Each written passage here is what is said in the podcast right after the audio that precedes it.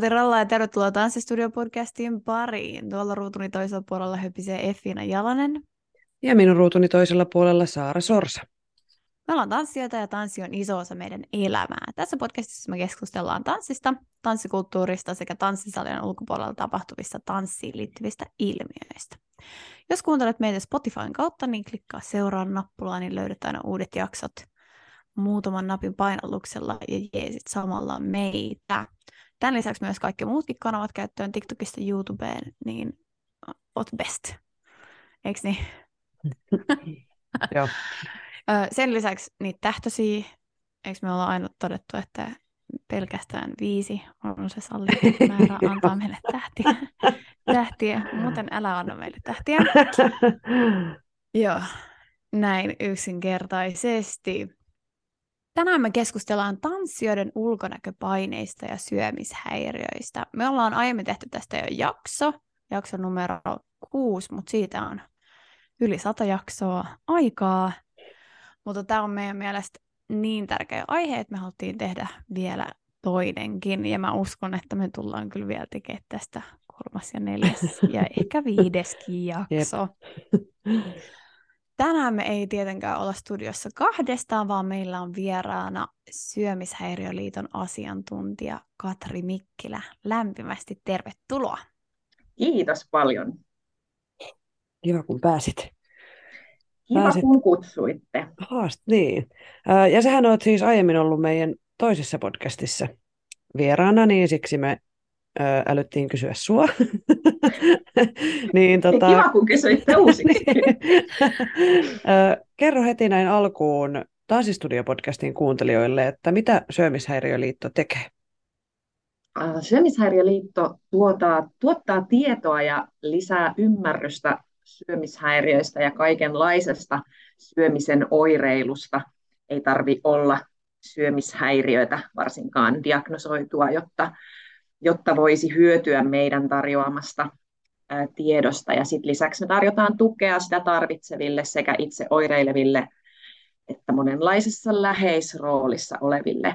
Ja tämän niin kun tiedon ja tuen tarjoamisen lisäksi me koko ajan ää, ollaan otettu jotenkin isompaa roolia siinä, että pyritään vaikuttamaan siihen, miten syömisestä ja liikkumisesta ja painosta ja erikokoisista kehoista puhutaan. Ja Tämä, tällainen vaikutustyö ulottuu sekä niistä kaikista ruokapöydistä ja kahvihuonepöydistä sit niin kuin ihmiskohtaamisiin vastaanotoilla ja oikeastaan ihan niin kuin tuonne päättäjätasolle asti, että mikä on se tapa, miten vaikka lihavuudesta puhutaan. Tanssijat ja muut niin sanotut esteettisten lajien harrastajat voivat olla tosi alttiita ulkonäköpaineille ja syömishäiriöille. Mistä tämä sun mielestä johtuu? No huh, tämä on kamalan iso kysymys ja varmasti johtuu monenlaisista asioista. Mun tuli jotenkin heti mieleen, että et, et kun se syömishäiriölogiikka toimii silleen, että kun mä vaan onnistuisin laihtumaan tai muulla tavalla muokkaamaan kehoani tai ehkä syömään kurinalaisempi, niin sitten mä olisin parempi ja onnellisempi ihminen ja sitten mun elämän ongelmat ratkeisi. Tämä on niinku se, tavallaan se taustalla vaikuttava logiikka. Sitten mä mietin, että niin kuin kaikessa urheilussa, johon kai nyt niin kuin tanssikin voidaan jossain määrin laskea. Mä en oikein tiedä, mikä, mikä olisi niin kuin urheilun määritelmä, onko tanssi niin kuin taidetta vai urheilua, ja varmaan vähän molempia. Ja että tarviiko sitäkään lokeroida, mutta, mutta et ylipäänsä niin kuin tämmöisessä urheilussa ja no ehkä sitten tällaisessa tans, tanssitaiteessakin on paljon sitä saman logiikan kaltaista ajattelua, että kun se keho on työväline, niin sitten siihen osoitetaan sellaista kurinalaisuutta ja ehkä vähän vanhanaikaisia ja vääristyneitä käsityksiä siitä, että, että miten olisi hyvä syödä menestyäkseen, ja sitten se menestys tai, tai joku onnistuminen on ylipäänsä mittarina sille, että onks, onko ja tekeekö riittävästi, mutta sitten erityisesti vielä tanssin kaltaisissa esteettisissä lajeissa ongelmaksi nousee varmaan se, että, että niissä lajeissa on tosi vahvana tietynlainen kehonormi ja kehoihanne, ja se on sellainen, johon vain ani harvat kehot niin kuin luontaisesti vastaa sitä ihannetta ja normia, kuin mikä on sen, jotenkin sen lajin sisään kirjoitettu kehoihanne. Ja varmasti myös nyt niin kuin tanssi erityisesti, kun asiaa mietin, niin sellainen ryhmäpaine ja vertailu ja jotenkin niin kuin samannäköisyyden paine ehkä muutenkin kuin kehon koon puolesta on olemassa, niin nämä kaikki jotenkin luo sellaista ää, jotenkin hirveän altista maastoa ulkonäköpaineille, vaikka siis tokihan ulkonäköpaineita on melkeinpä jokaisella, uskaltaisin väittää, vaikkei niistä kauheasti ääneen puhuta. Hmm. Ja pystyn kyllä tota, itse syömishäiriön sairastaneena, niin koen siis, että mä oon päässyt siitä silleen jo niin kuin onneksi yli, mutta tota, itsellä niin kuin nimenomaan tanssijana, kun mä sen sairastin, niin siinä oli just se, että niin mä ajattelin, että mä oon parempi tanssija, jos mä oon laihempi. Ja sitten siinä mun mielestä vielä kävikin niin, että kun meillä oli aina niin kuin semmoiset arvioinnit aina keväisin niin kuin vuoden, tai niin kuin mikä tämä lukukauden lopuksi, niin mun mielestä mä sain jopa paremmat arvosanat silloin, kun mä olin laihempi. Vaikka eihän se oikeasti vaikuta muhun tanssijana, niin kuin, mutta mä koin, että mä oon onnistunut nyt, kun mä oon laihduttanut niin kuin kymmenen kiloa tässä parin kuukauden aikana, niin, niin se ruokki vielä sitä asiaa. Eli tavallaan sait kiitosta siitä oireilusta, vielä niin kuin konkreettista kiitosta, jolloin toki on tosi paljon hankalampi hoksata, että siinä olisi mitään väärää siinä oireilussa, tai että se olisi jotenkin vahingollista. Niin, ja jotenkin vaikka siis luultavasti olin toivottavasti myös kehittynyt tanssijana niin kuin siinä vuoden aikana, mutta että mä itse yhdistin sen, kun niin kuin sairasti syömishäiriötä, niin yhdistin sen siihen, että se on kehu siitä, että se laihduttaminen jotenkin vaikutti siihen mun tanssijuuteen, tanssitaitoihin. Ja sitten jotenkin, miten se kaikki lähti liikkeelle, niin oli se, että ö, mä olin taitavien tanssijoiden ympäröimänä, ja sitten musta tuntui, että mä en pysty niin kuin kontrolloimaan sitä asiaa, mutta sitten tietty syömistä pystyy kontrolloimaan. Ja sitten just se vertailu niihin muihin, että kun noi, noi, on, noi tanssii niin hienosti, ja sitten kun ne painaa niin, kuin niin paljon vähemmän kuin minä, niin sitten munkin pitäisi olla pienempi, jotta mä pääsen tuolle tasolle. Tai jotenkin siis, että se oli niin semmoinen kieroutunut ajatus. Ja on varmaan myös, jos nyt miettii, että, että minkälaista kehokuvastoa ää, tanssijat yleisesti edustaa, tai millä nyt altistutaan erilaisissa ohjelmissa ja muualla, niin aika yhdenlainen mallihan se on, että kyllähän se helposti myös luo sellaista käsitystä, että tanssi on vain tietyn kokoisille ihmisille tarkoitettu. Mm. No just tota itse asiassa, kun ää, mä teen näitä Tanssistudio Podcastin niin kuin somepostauksia, ja sitten me käytetään kuvapankkikuvia, niin jos sä laitat mihin tahansa kuvapankkiin netissä hakusanan dancer, niin sieltä tulee semmoisia todella hoikkia, valkoisia naisia. Että se on niin kuin todella yksipuolinen. Mä tein silloin, ränttäsin siitä jossain Instagram-storissakin, että eikö nyt voisi olla jotain muuta kuin tätä. On todella vaikea löytää niin kuin mitään semmoista, ää, mikä se on, ää, diversiteetti, mikä se on, niin kuin moninaista kuvastoa. Niin, ja tämä varmaan ulottuu muuallekin kuin tanssiin, että kuvapankkikuvat noin niin kuin lähtöjään on täynnä juuri mainitsemasi kaltaisia kehoja, mutta, mutta varmaan vielä korostuneemmin sitten just kun etsii tanssivia kehoja. Varmaan mennään näihin asioihin kyllä myöhemminkin, mutta just se, että pahinta siinä toisen kehon kommentoimisessa on se, että sä et koskaan tiedä, mitä sä siinä periaatteessa kehut. Että kun, et jos sä kehut, että hei, näytätpä sä hyvältä, niin se voi olla just sille toiselle se, että et nyt kun mä oon laihduttanut tai nyt kun mä oon kontrolloinut sitä mun syömistä, niin sit, sit jotenkin usein se on sitten, sä kehut just sitä huonoa asiaa siinä. Niin, tavallaan sellainen hyväksi tarkoitettu kommentti niin, voi niin. lopulta kääntyä vaikuttamaan täysin päinvastaisesti. Just tässä on tota pari päivää Instagramissa kiertänyt semmoinen postaus, missä on niinku just tämä, että kun sä kommentoit jonkun laihtumista, niin sä voit vahingossa kehua siinä just vaikka sitä syömishäiriöä tai sairastumista tai jotain läheisen kuolemaa tai niin kuin, et, et, ei tiedetä, mitä siellä taustalla on, niin, niin ehkä parempi kuin ei kommentoi. Jep, ja ylipäänsä laihtumisen kehuminen, niin siinähän me jotenkin vahvistetaan sitä ajatusta, että ihminen on isomman kokoisena jotenkin vähemmän arvokas tai vähemmän viehättävä tai mitä siinä nyt sitten kehutaankin. Ja se on sitten taas sitä jotenkin kulttuurimme ja yhteiskuntamme, uskallanko sanoa niinkin dramaattisen sanan kuin läskivihaa, läskifobiaa. Passilunnilla peiliin tuijottaessa ja kännykällä somea selatessa on vaarana se, että alkaa vertailla itseään muihin. Nämä on nyt tämmöisiä kaksi esimerkkiä, mutta ehkä tanssijoiden ja tämmöisen meidän arki, arkielämän näkökulmasta semmoiset helpot esimerkit. Niin miten tästä ö, vertailusta voisi opetella pois? Mä mietityttää, että, että ollaanko me kuitenkin ihmisinä sellaisia, että me jotenkin aina vähän vertaillaan ja että opettaako meitä kukaan vertailemaan vai onko se jotenkin niin kuin meissä synnynnäistä. Että varmaan ihan kokonaan siitä ei ehkä pystykään tai en tiedä onko se niin kuin tarpeenkaan, että jotenkin se, tässä on jotain sellaista laumaan kuulumisen ja joukkoon kuulumisen ää, tunteeseen liittyvää, liittyvää tässä, tässä niin kuin vertailussa, mutta se, että miten siitä sellaista vahingollisesta vertailusta voisi opetella pois, niin ainakin se, että kun sitä somea selaa, niin siihenhän pystyy itse vaikuttamaan, että minkälaiselle kehokuvastolle somen kautta altistuu, että jos jotenkin jatkuvasti tiettyä tiliä seuratessaan kokee huonommuuden tunnetta omasta kehostaan tai huomaa tekevänsä sellaista vertailua, että apua minä kyllä näytän jollain tavalla huonommalta kuin tämä ruudulla näkeväni hahmo, tai että minäkin haluaisin näyttää tuolta ja minun pitäisi tehdä jotain toimenpiteitä näyttääkseni tuolta, niin sen sijaan, että lähtisi niihin toimenpiteisiin, niin ensimmäinen toimenpide voisi olla vaikka se, että ei seuraa sellaisia tilejä, joista näitä tällaisia ää, tunteita tulee, ja että ehkä sen sijaan etsii sellaisia tilejä, joissa voi altistua monenlaisille kehoille ja opetella semmoista lempeää ja hyväksyvää ja arvostavaa katsetta. Sitä usein on helpompi opetella niin kuin muiden kehoihin kuin omaan kehonsa. Ja sitten kun oppii jotenkin arvostavasti ja hyväksyvästi katsomaan monenlaisia kehoja, niin sitten se omaankin kehoon suuntautuva katse muuttuu lempeämmäksi. Tai sen on hel- sitä on helpompi muuttaa jotenkin lempeämmäksi ja arvostavammaksi ja kunnioittavammaksi.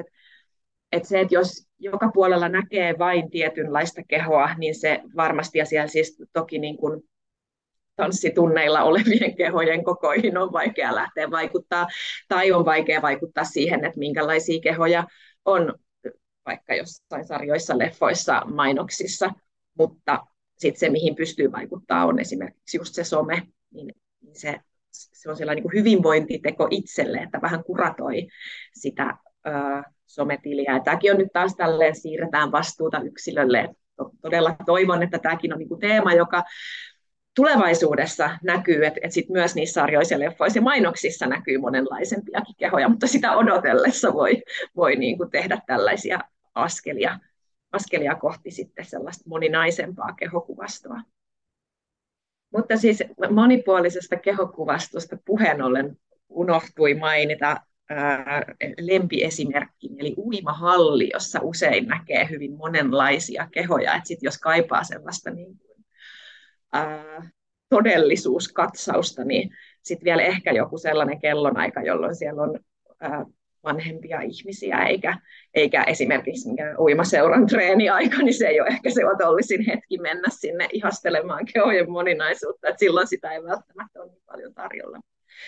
Mutta Et uimahallista jotenkin niissä näkyy ihanasti äh, kehojen kirjoa. Toki sielläkin varmasti on, on hahmoja, joille juuri uimahalli on, onkin nimenomaan siksi vaikea paikka mennä, koska siellä pitää olla sen oman kehonsa kanssa. Et, et, et on myös varmasti niin, että ihan kaikki eivät siellä juuri tästä syystä ole, mutta, mutta muutoin sellainen hyvä vinkki. Mm. Meiltä tanssituntiasiaa. Mä en tiedä, pitäisikö vaan kieltää peilit vai mikä on peili, se joo. ratkaisu? Koska niin itse tavalla, ainakin... Niin. Niin. Tavallaan se jotenkin... ymmärrän sen peilin niin kuin pointin, että siinä, jos haluaa tsekkaa, miltä, miltä jotenkin näyttää. Mutta eikö sit voida nykyään, kun on puhelimet ja voi videokuvata, että jos haluaa sit erikseen tsekata, miltä jokin näyttää, niin sit voi ottaa sen sille videokuvalle ja katsoa, että sitä ei tarvitsisi sieltä peilistä tuijottaa koko mm. aika.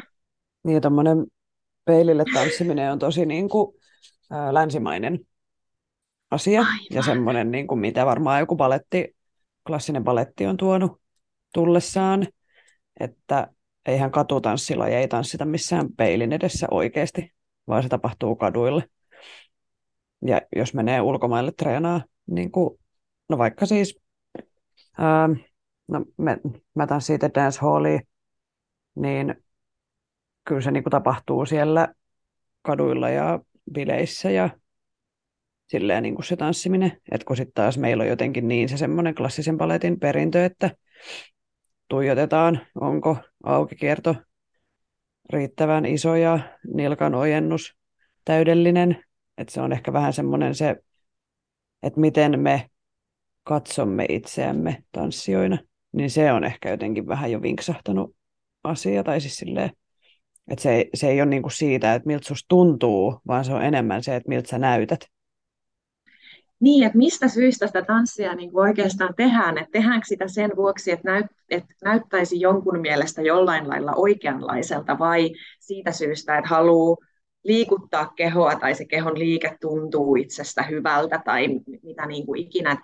Että varmasti siis molemmilla on paikkansa ja on varmasti siis just tiettyjä tapoja, miten tehdään jokin liike oikein, mutta mä esimerkiksi nyt kun aloitin tuossa vajaa vuosi sitten uuden harrastuksen, joka sattuu olemaan yksi tanssilaji, niin musta oli ihanaa, kun siellä ohjaaja sanoi, että jokainen tekee tätä, niin kuin, että ei tarvitse hakea esteettisyyttä, mutta jos haluaa esteettisyyttä, niin sitten voi kiinnittää huomiota esimerkiksi nilkaojennukseen. Ja mä olin aivan sillä, että vau, wow, että mun ei niin kuin tarvitse kenenkään muun takia sitä nilkkaani ojentaa. Itse jos haluan. Ihana opettaja, että sano, niin. Sano noin tai niin kuin. Aivan mahtavaa. Ja sen, sen, minkä tässä nyt tanssii tanssiessa on oppinut, että joo, kyllähän sä opit sen peilin kautta esimerkiksi, jos tehdään koreografipainotteisesti tanssia, mutta aika nopeasti mun täytyy ditchaa se peili pois, että mä oikeasti ymmärrän, että miltä se tuntuu mun kropassa. Että mä oikeasti osaan sen, koska kuitenkin mekin tehdään, me tehdään tanssia niin kuin videolle, ja sulle ei silloin, kun videoidaan, niin sulle ei ole sitä peiliä, niin se pitäisi aika nopeasti heittää menee, että sä oikeasti pystyt luontevasti tekemään sitä, ja sitten samoin sit siihen pitää tuoda sitä ilmaisua ja näin. Että se tule, tulisi niin kuin niin mahdollisimman nopeasti niin kuin luonnollisesti sieltä sun kropasta. Joo, enkä ole mitenkään niin kuin syvällä tanssiskenessä, mutta Mutta jotenkin myös se, että, että mihin se katse ohjautuu, ja eikö silläkin ole merkitystä niin kuin tanssissa, ettei just silleen aina hakeudu katsomaan peiliä, vaan ehkä niin kuin se katseenkin on tarkoitus suuntautua jonnekin muualle kuin peiliin. Joo, niin sen takia oli sit kyse esiintymisestä tai videoimisesta, niin uh, se pitää aika nopeasti sieltä heittää pois, koska sit sä vaan yrität, sit sä et muista sitä koreoa, tai sit sä keskityt siihen, että mil, miltä sä muka näytät, etkä siihen sun fiilikseen, ja sit kuitenkin sun pitää katsoa sitä kameraa. Tai esiintyviä, ei, ei esiintyviä ihmisiä, vaan yleisöä. Mun tulee tästä aivan mieleen tämä, tämä niin kuin Teams- ja Zoom-aikakausi, että et ei ole niin kuin tai miten hankalaa oli aluksi silleen, että mä näen itseni, kun mä puhun, tai mä oon vaikka niin kuin pitämässä jotain koulutusta, ja sitten se oma niin, naama näkyy siellä pikkuruudulla koko aika. Tavallaan aivan silleen, että en minä halua tuijottaa omaa naamaani silloin, kun mä puhun, tai että et siinä menee niin kuin keskittyminen ihan väärään asiaan verrattuna siihen, kun on niin kuin kouluttamassa. Kun näkee itsensä. Se ei jotenkaan tunnu luontaiselta.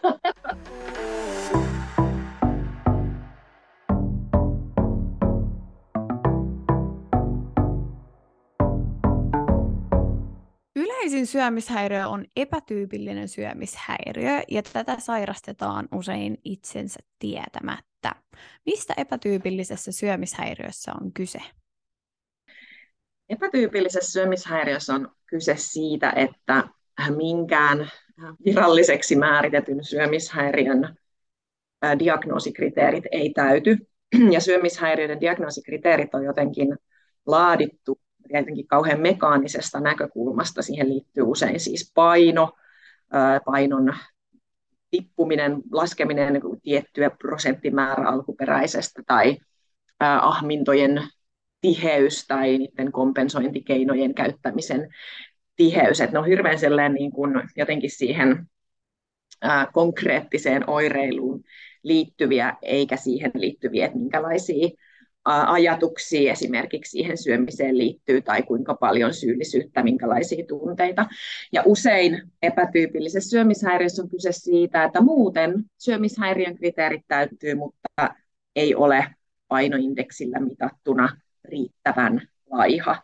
Ja sen vuoksi niin kun uskon, että tosi monet, monet syömishäiriöt jää just tunnistamatta ja, ja sit ei hoksaa ehkä itsekään, että on mistään ongelmasta kyse, koska hei, enhän mä nyt ole mitenkään liian laiha ja hei, kattokaa nyt vaikka tätä painoindeksitaulukkoa, että mä oon täällä vielä ihan normaali painoalueella. Tai kenties ei ehkä edes voi olla myös niin kuin normaali paino, no, normaali painoksi määritetyn alueen yläpuolella, että hei, eihän mulla voi olla mistään syömishäiriöstä kyse. Ja tämä on siksi vähän harhaanjohtavaa, että epätyypillinen on, on se yleisin, eli niin kuin epätyypillinen on tyypillinen. Syömishäiriöliitto on jo vuosia vanha slogan, mutta edelleen paikkansa pitävä. No esimerkiksi silloin itsellä, niin se on varmaan ainoa kerta, kun mä oon ollut silleen, B M I:n mukaan hyvissä lukemissa oli se, kun mä olin kaikista sairaimmillani syömishäiriön kourissa. Et on se nyt aika vinksahtanut niin kuin näkökulma. Tai siis silleen, että no, B M I on tietty asia ihan oma lukunsa, että senkin voisi ehkä heittää sinne roskakoppaan tässä, kun ollaan kuitenkin jo kaksituhattakaksikymmentäluvulla, mutta yhä edelleen sitä käytetään ja se koetaan niin kuin toimivaksi työkaluksi. Niin tota, tuolla niin kuin lääketieteen piirissä ainakin, niin ää, tästäkin voisi räntätä yhden jakson. Joo, jo, niin voisi. Niin vois. Jakson, jakson verran. Mä voin vielä kommentoida sun äskeiseen, että tavallaan se painoindeksikin antaa kiitosta sinulle syömishäiriölle tyypillisestä käyttäytymisestä ja jotenkin normalisoi sitä, jolloin sen tunnistaminen on totta kai hankalampaa. No itsessään olisi hyvä tunnistaa niitä toimintatapoja, jotka viestii syömishäiriöstä, vaikka se voikin olla vaikeaa. Niin mitä tämmöiset toiminta- ja ehkä myös ajattelutavat voi esimerkiksi olla, jotka voi viestiä alkavasta syömishäiriöstä tai siitä, että se suhde ruokaan on jotenkin, voiko sanoa, vääristynyt tai silleen? Voi sanoa. Um...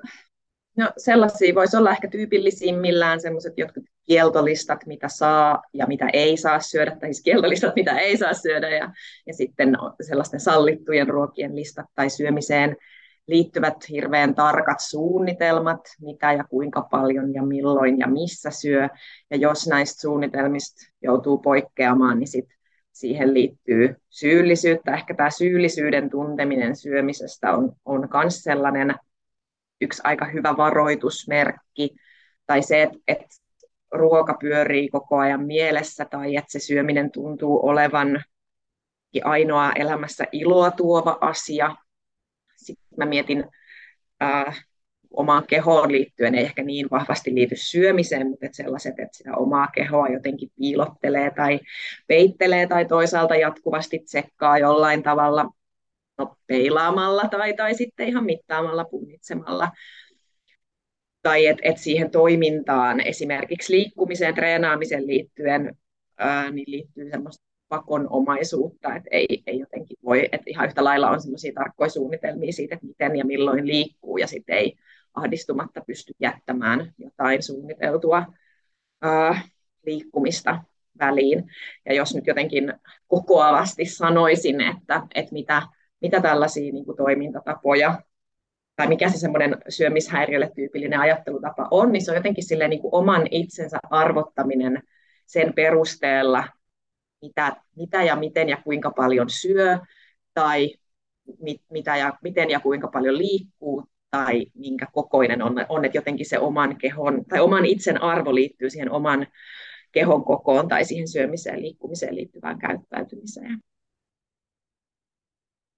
Vitsi, mikä lista.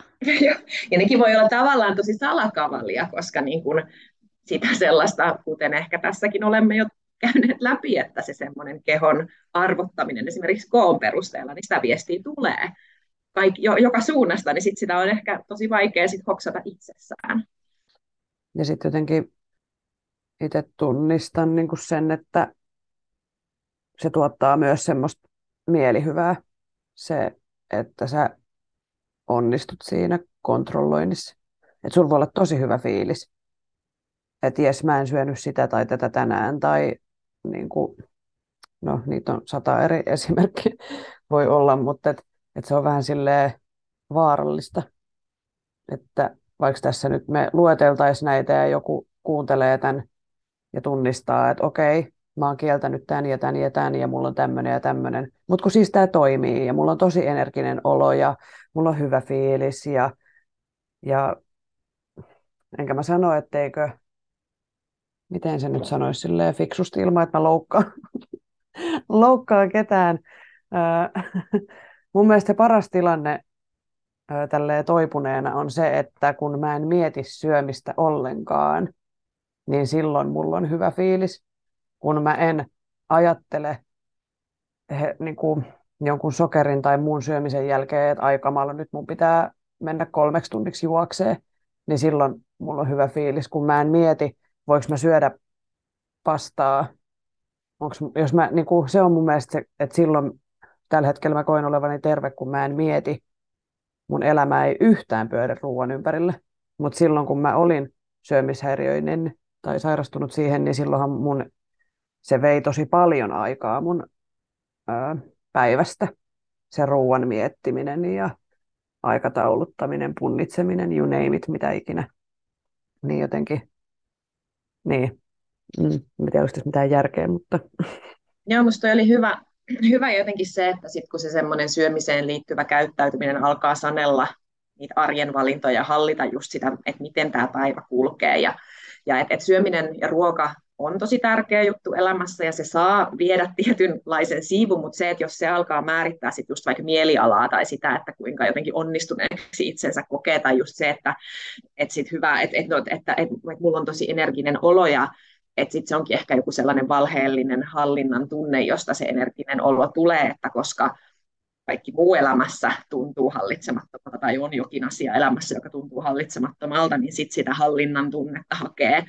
Sit siitä oman kehon kontrolloinnista esimerkiksi syömisen ja liikkumisen tavoin. Ja musta niin syömishäiriöissä ylipäänsäkin tuntuu ainakin, että monet, jotka eivät ehkä syömishäiriöistä tai eivät oikein ymmärrä syömishäiriöitä, niin äh, heidän ymmärrystään saattaa lisätä se ajatus siitä, että syömishä- syömishäiriöissä se syömiseen ja usein myös liikkumiseen liittyvä käyttäytyminen on ihan yhtä lailla vahingolli- itselle vahingollista käyttäytymistä kuin mikä tahansa muukin itselle vahingollinen käyttäytyminen, niin kuin vaikka päihteiden käyttö tai viiltely.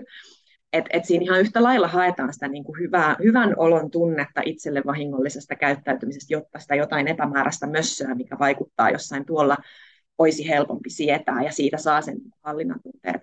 Toisin kuin sit, sit niin kuin moneen muuhun itselle vahingolliseen käyttäytymiseen, niin syömishäiriöoireiluthan on sit just sellaisia yhteiskunnan hyväksymiä, vähän silleen tarjottimella ojennettuja, että, että otappa tuosta ja lähde oireilemaan, niin, niin sitten sun menee paremmin ja sitten sun, niin kuin sanoin jo alkujaksossa, niin sitten sit sun kaikki elämäongelmat ratkeaa, vaikka eihän se siis koskaan niin mene. Mm. Tuohon tuli mieleen, että mm, no mä en voi sanoa samalla tavalla kuin Iiffiina, että olisi jo niin ihan täysin toipunut asiasta. Että kyllä mä huomaan, että mä saan itteni kiinni sellaisista tietyistä ajatuksista, en ehkä teoista, mutta ajatuksista. Niin, uh, et, ja sitten sit on heti silleen, että ei, jotenkin alkaa läpsiä itteensä, että ei tällaista, ei tällaista nyt ollenkaan. Ja sitten kun tietää näistä asioista kuitenkin tosi paljon, ja ollaan puhuttu Iiffiinan kanssa, ja on etsinyt tietoa, ja säkin olit juttelemassa meidän kanssa, puhutaan podcastissa. Mutta mä mietin sellaista tilannetta, uh, meillä ei ollutkaan siihen kysymy- kysymystä, että mitä jos huomaa, että ystävällä on sellaisia tietynlaisia toimintamalleja tai äh, esimerkiksi puhuu tosi paljon ruoasta ja laihduttamisesta ja äh, no huomaa sellaista syömishäiriöä käyttäytymistä, niin mitä sellaisessa tilanteessa voisi tehdä, että saisi sen toisen tajumaan, että hei, tässä nyt ei ole ehkä ihan terveellisistä toimintatavoista kyse, tai että ehkä voisi olla kyse syömishäiriöstä? Usein kun epäilys herää, että, että, tai semmoinen niin kuin orastava huoli, että onkohan nyt aivan terveellä pohjalla toi homma, niin, niin aika harvoin se huoli on aiheeton ja sille on perusteet. Ja ää, musta sillä niin kuin huolen puheeksi ottaminen ei saisi koskaan olla väärin. Mä ymmärrän, että se saattaa jännittää ja pelottaa. Ja varsinkin, jos aihe on sit sellainen, joka koskettaa myös itseä, että on jotenkin niin kuin vielä itsekin herkillä niiden asioiden kanssa, niin se voi tuntua tosi kuormittavalle. Mutta ajattelen, että olisi niin kuin tosi hyvä kuitenkin ottaa puheeksi asia ihmisen kanssa, josta huoli on herännyt, vaikka siis ystävästään. Tai sitten jos tuntuu, että siihen ei vaikka niin kuin itse... itsellä yksin ole voimavaroja, niin valjastaa siihen jonkun kolmannen hahmon tuekseen, juttelee hänen kanssaan vaikka aluksi, jotta sit saa sieltä tukea sille, sille keskustelulle. Et jotenkin liian usein me huomataan tai aistitaan ehkä sitä sellaista vahingollista käyttäytymistä, mutta ei uskalleta ottaa puheeksi, kun ajatellaan, ettei nyt vaan ainakaan pahenneta tilannetta, kun vaikka me samalla tiedetään, mitä aikaisemmassa vaiheessa tunnistetaan ja puututaan ja Ja jotenkin niin kuin ehkä jopa hakeudutaan avun piiriin, mistä vähemmällä yleensä päästään, niin, niin sen vuoksi jotenkin kannustaisin tähän. Ja sitten ajattelen, että jos se on vaikka just itsellekin herkkä aihe, niin, niin sitten voi aina peilata siihen, että hei, kun mä tiedän ja että et kun mäkin pitää. Tai tavallaan niin kuin tuoda niitä omien kokemusten kautta, mutta sitten on tärkeää huolehtia myös sit just, että no näissä tilanteissa helpo, on helposti riskinä sit se, että joutuu tai että et, et se oma vointi jotenkin niin kuin huononee, tai että et et se, se jollain tapaa triggeröi niitä ä, omia syömishäiriöajatuksia, tällainen keskustelu, niin sitten on tosi tärkeää jotenkin huolehtia, että on itsellä sit myös paikka, missä purkaa niitä ajatuksia turvallisesti. Mä huomaan ainakin omalla kohdalla, että jos muuten menee elämässä lujaa, niin ai että... kun on kiva kontrolloida jotain muuta. En välttämättä tarkoita pelkästään syömistä, mutta niinku, että et saa niinku jostain muusta sellaisen niinku kontrollin tunteen. Mutta siinä mä huomaan, että hei noni, että ehkä nyt sitten on hyvä ottaa siitä omasta elämästä ote, että et tämä ei ole ehkä nyt tervettä, koska sitten se lähtee se kontrolli jollekin, jonnekin ihan muualle ja väärin asioihin. Että se on ainakin mulle sellainen, että noni, nyt sitten taas vähän hidastetaan. Luovutaan jostain, jostain jutuista tai, tai, tai vähän priorisoidaan asioita ehkä uudella tavalla. Että täytyykö mun tehdä näitä kaikkia asioita just nyt? Tämä on jännä tämä kontrollin tarve silloin, kun just, kuten kuvasit, kun elämässä menee lujaa. Mä oon tosi monella, monelta lähipiiriini kuuluvalta kuullut sitä, että, että siinä kohtaa, kun oli töiden puolesta jaksaminen aivan äärirajoilla, niin silloin sitten niinku kotia puunattiin ja tiiäks, niinku, pidet, yrit, siivottiin hirveästi ja tiiäks, haettiin sitä hallintaa sit sen siivoamisen kautta kotona, kun tuntui se, töissä se maailma jotenkin niin, että ollaan ihan jossain, jossain kipupisteen lähellä. Ja sitten minulla tuli vielä tuohon äh, hankaluuteen ottaa läheisen kanssa sitä asiaa puheeksi, niin ainakin itse silloin, kun menin syömishäiriön kanssa lujaa, miten sen nyt voisi sanoa, niin siihen oli ihan turha kenenkään tulla sanomaan mulle yhtään mitään, koska mä olin sitä mieltä, että nyt mä teen asioita oikein ja ei mulla ole mitään ongelmaa ja tää on niin kuin, mä elän elämäni parasta aikaa ja niin kuin, et, mitä semmoiselle ihmiselle voi sanoa, joka on vakaasti sitä mieltä, että nyt mä olen parempi ihminen ja tämä on niinku, en, en mä, niinku, ei kukaan olisi mulle voinut tulla sanoa, koska mä olisin puhunut, puhunut vaan, että ei kun mulla on kaikki hallinnassa ja ei tässä mitään, niin se, mitä sille, silloin voi tehdä. Toi on tosi hyvä pointti ja hyvin todennäköinen reaktio, johon on myös syytä valmistautua ja niin kun ymmärtää, että että se tavallaan kuuluu asiaan ja että mitä voimakkaammin kieltää, niin sitä todennäköisemmin on toden totta ongelma.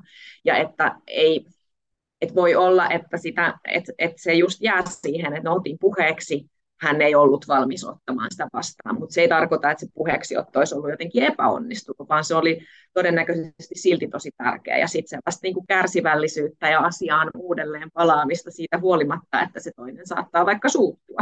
Niin se on tärkeää, koska, koska sitten jokainen sellainen puheeksiotto ja sellainen, että huomaatko ja tunnistan tällaisen ja, ja että Et tiedän, vaikka olen lukenut syömishäiriöstä jostain tai kuuntelin Katri Mikkilän podcast-vierailua ja aivan tulee käyttäytymisestäsi nyt mieleen se, niin ne on kuitenkin kaikki sellaisia, jotka, jotka jää sille ihmiselle. Että et, et sitten sit jossain vaiheessa, kun hän on itse sit valmis jotenkin hoksaamaan, että aa, että tämä ei ehkä olekaan mulle hyväksi, niin sitten ne kaikki on siellä, että ai niin, toi ihminen silloin jo pointtasi mulle nämä jutut ja, ja esitti sitä huolta, niin ne vahvistaa sitä kokemusta, että niin toden totta, että tässä ehkä voikin olla ongelma. Eli rohkeasti vaan, rohkeasti ja lempeästi. Kyllä. No miten sitten tota, itse kannattaa toimia, että jos huomaa, että se oma suhde ruokaan on muuttunut ja alkaa nähdä itsessään tämmöisiä merkkejä, esimerkiksi se syömisen kontrollointi tai kieltäminen? Mä haluaisin sanoa, että kannattaa hakea apua, mutta tiedän, että tosi helposti saattaa sit vastaanotoilla tulla vähätellyksi, että no eihän tässä nyt vielä mikään hätä ole, ja että onko sitä apua kaikissa tilanteissa oikeasti saatavilla, niin sitä mä en valitettavasti voi taata. Ehkä silti haluan sanoa, että kannattaa hakea apua, koska ei niitä resursseja tule koskaan enempää, jos ei sitä niinku tarvetta sille avulle osoiteta, mutta mut kun löytyisi joku turvallinen ihminen, jonka, joka tietää, että se uskaltaa vähättelemättä ottaa vastaan ja ymmärtää oireilun vakavuuden, niin puhuminen jollekin. Ja jos tuntuu, että omassa elämässä ei sellaista ole tai tarvitsee ehkä vähän äh, harjoitusta vaikka sen asian kanssa tai, tai vähän pohdituttaa, että no, onko tässä nyt oikeasti ongelma. No yleensä silloin, kun se herää se ajatus, että onkohan tässä nyt oikeasti mikä ongelma, niin todennäköisesti on. Mutta jos kaipaa, ja kun yleensä sille kaipaa vahvistusta, niin esimerkiksi meidän tukipuhelin on juuri sellaisia tilanteita varten, että Syömishäiriöliiton tukipuhelin päivystää. Se päivystää nykyään jo useamminkin kuin vain arkimaanantaisin, mutta mä en osaa ulkoa niitä päivystysaikoja meidän nettisivuilta, ne sieltä löytyy. Niin, niin siellä käydään tosi paljon juuri näitä keskusteluita, että hei, mulla on tällaista ja mä oon nyt vähän alkanut miettiä, että voisiko tässä olla kyse syömishäiriöstä tai että onko tämä jollain lailla vahingollista. Ja sitten se on silleen hyvä paikka pohtia, että no mikä on sitten se seuraava askel. Usein sitä vähättelee, sitä omaa fiilistä, että et eihän tässä nyt mitään ole, että ei mulla niin pahaa ole, että nämä on vaan silloin tällöin ja nämä nyt vaan niin kuin vähän tälleen. Ja sitten usein myös läheisetkin ihmiset, että se on jotenkin hirveän luonnollinen reaktio, että sitten alkaa silleen, että no niin kuin jotenkin selittämään ongelmaa vähäisemmäksi kuin se on, jotta se läheisen, tai se läheisen itsensä jotenkin oma ottuisi, että jotenkin, että no ei meillä tässä nyt oikeasti vielä mitään kovaa hätää ole, vaikka tärkeämpää olisi sanoa, että hei, kiitos kun kerroit ja mä en pysty sua enkä osaa sua auttaa, mutta mä arvostan, että sä uskalsit mulle kertoa näistä jutuista ja, ja, et, ja jotenkin vahvistaa sitä, että tuo ei kuulosta äh, terveelle tai tuo ei kuulosta hyvälle ja, ja että et mä oon tosi huolissani susta, niin silloin ei tule jotenkin silleen niin kuin vahingossa vähätelleeksi toisen hätää ja toisen ongelmaa. Ja varsinkin mm, olisi hyvä, jos läheltä löytyy semmoinen ihminen, kenelle voisi puhua. Oli se sitten joku perheenjäsen tai kaveri tai vaikka se tanssin opettaja. Mitäs mä muotoilisin tämän? Mä mietin siis myös vertaistuen näkökulmasta. Onko syömishäiriö liitolla jotain vertaistukiryhmiä? Tai mä mietin, että se on, sehän on niin kuin monessa addiktiossa hyväksi todettu hoitomuoto, tai silleen, että on vertaistuki.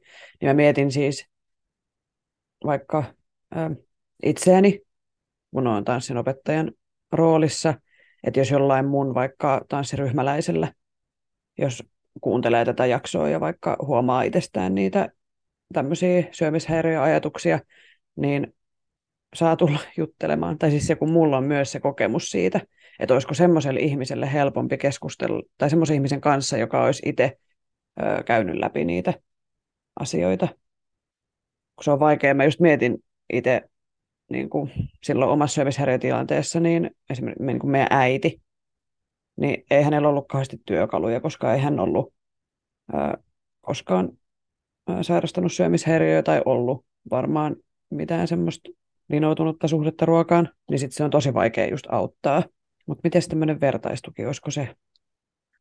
Usein ymmärrys syömishäiriöistä on parempi ihmisellä, jolla on se oma kokemus taustalla, mutta toki on tärkeää, että sitten ää, siitä kokemuksesta on jonkin aikaa. Et esimerkiksi sinähän nyt olet erinomaisen turvallinen hahmo tällaiseen vertaistuelliseen keskusteluun, mutta sitten joku toinen, joka onkin vaikka akuutissa oireilutilanteessa, niin silloinhan se voi olla, että et, et se vaan niin kuin jotenkin vähän vahingossa ehkä lietsotaan toisten oireiluja, mutta vertaistukitoimintaa meillä on ihan live-toimintaa eri paikkakunnilla ja sitten on myös Syvitsättiä, joka on tällä hetkellä vertaisohjattu ja niissä pidetään huoli siitä, että vertaistukiryhmien ohjaajat ovat nimenomaan siellä toipumismatkallaan riittävän pitkällä, jotta sitten on se mahdollisuus siihen ää, ymmärtämiseen ja tukemiseen. Hienoa. Eli syömishäiriöliitto piste fi. Kyllä. Ja täällä on tämmöinen välilehti kuin tukea ja toimintaa, niin täällä on ainakin tämä tukipuhelimen numero ja aukioloajat ja läheisille ja chatti ja vertais. Täällä on kaikki tiedot, käykää katsomassa sieltä ihmiset.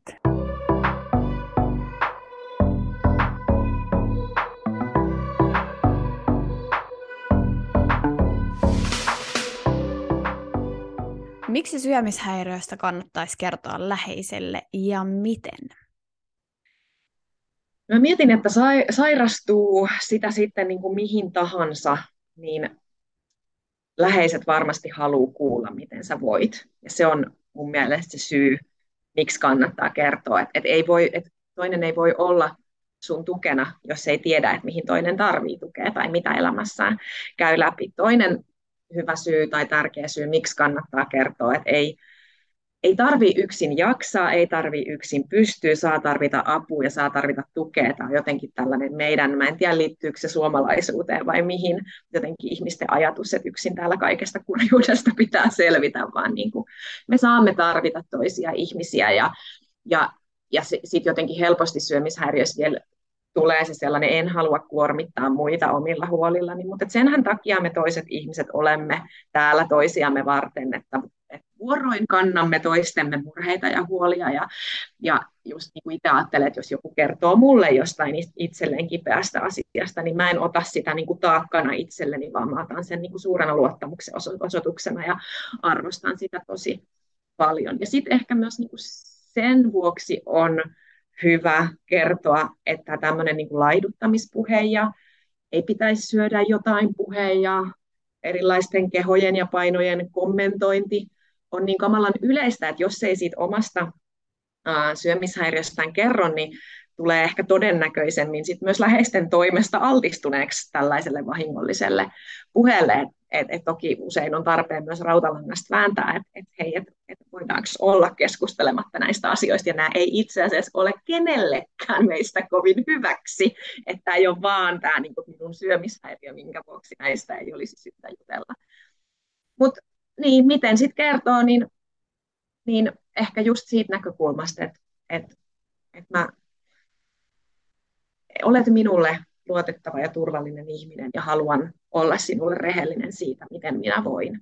Ja sitten kertoa, mikä se tilanne on. No miten valmentajat ja tanssinopettajat vois omalla toiminnallaan ennaltaehkäistä syömishäiriöitä ja ulkonäköpaineita? Se, miten syömisestä, liikkumisesta, painosta ja erikokoisista kehoista puhutaan, se on se, mihin jokainen meistä voi vaikuttaa. Ja sitten mä ajattelen, että valmentajat ja tanssinopettajat on aika vastuullisessa roolissa tai sellaisessa jonkinlaisessa ehkä auktoriteettiasemassa moniin nähden, niin sit siellä se vastuu on vielä suurempi kuin, kuin sit muunlaisissa ihmiskohtaamisissa. Niin, Niin ei tietenkään sillä yksin pystytä syömishäiriötä ennaltaehkäisemään, ja monenlaiset asiat siellä taustalla vaikuttaa, mutta jokainen voi vaikuttaa siihen, minkälaista ruoka-, liikkumis- ja kehopuhetta itse ylläpitää, ja onko se sellaista syömishäiriölle altistavaa tai syömishäiriöajattelua normalisoivaa, vai, vai sellaista äh, jotenkin ruokaa, kaikenlaisia kehoja ja mielenterveyttä kunnioittavaa. Joo, omalla kohdalla ei ole onneksi sattunut, muistaakseni, mitään opettajat olisi kommentoinut, mutta olen kuullut tosi monta kauhutarinaa, että, että tanssin opettaja tai valmentaja on silleen, että ja sun pitäisi kyllä pari kiloa nyt tiputtaa, niin näyttäisi nämä esiintymisvaatteet sun päällä paremmalta tai mitä ikinä. Siis, että se lähtee jo se, olet parempi tanssija, kun olet pienempi, niin se on niin kuin lähtenyt sieltä opettajalta.